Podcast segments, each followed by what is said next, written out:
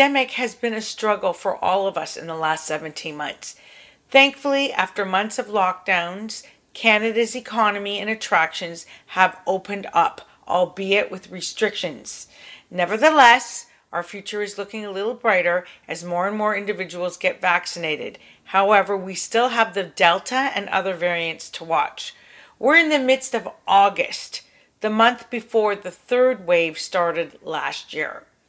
Although the majority of Canadians have received their second dose, people are still skeptical of being safe from Delta, especially as more businesses open.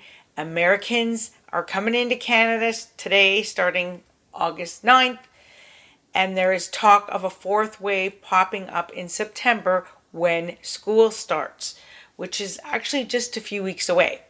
As summer winds down, why not take this time to spend it with your family, exploring your own country, supporting local business, and staying safe?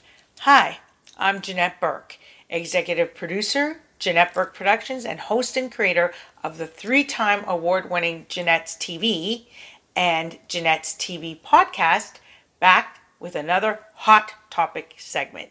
Today, we're talking about the possibility of a fourth COVID 19 wave and how to round out summer with a staycation. As of July 16th, Ontario entered phase three of its reopening plan, meaning they're opened up businesses and places such as the mall, outdoor programs, parks, pools, so on and so forth. Moreover, we have allowed gatherings to increase.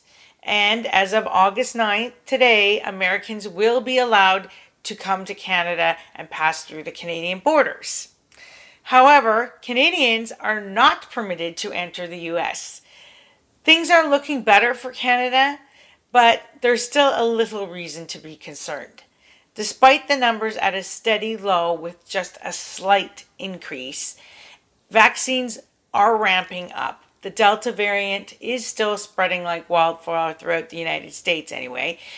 It's a lot more contagious than any other COVID 19 strands and even more dangerous.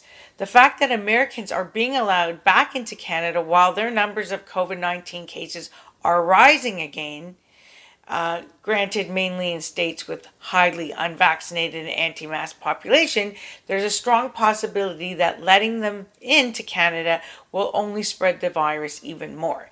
It also doesn't help that Canada has surpassed America in vaccinations. And in Ontario, we're barely a month and a bit out of the last lockdown. There is some cause for concern, even though the majority of Canadians, as I said, are now fully vaccinated because we have not hit herd immunity. But the chances of the virus uh, affecting us or making us very sick are quite slim although we could still be a carrier even if we are double vaxxed, which is why it makes it so dangerous to people with who only have a single dose or have none at all. This seems more prominent in the western provinces of Canada where vaccinations are taking their time, everything has been back to normal for weeks, and they're no longer required to wear masks. In Ontario, it is still mandatory. Alberta and Saskatchewan have seen cases go up due to less people being vaccinated compared to Ontario and Quebec. The main reason Ontario and possibly New Brunswick and Nova Scotia are opening up their borders is because the economy is struggling a lot. Our neighbors to the south may be a bit dangerous, but they are also essential to helping Canada's economy get back on its feet.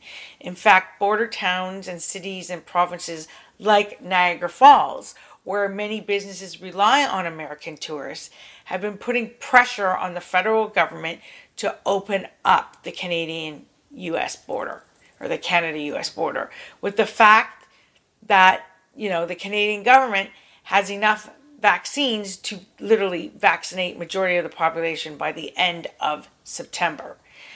But will there be a fourth wave? This is really the question. Just like the virus, it is very unpredictable. However, it looks like from past experiences, when we start opening up Canada, the numbers do go up. And while a lot of Canadians are vaccinated, the danger lies with children under 12 and people who have yet to receive even one vax. So if we follow protocols, and that includes Americans following protocols when they come here, you and your loved ones should be safe despite the new variant and Americans crossing into the borders. In the meantime, everyone should enjoy the nice weather and their time off and do a staycation in Canada, see something new you haven't seen in your own backyard. We'll see you next time. This is Janette Burke, your host, signing off.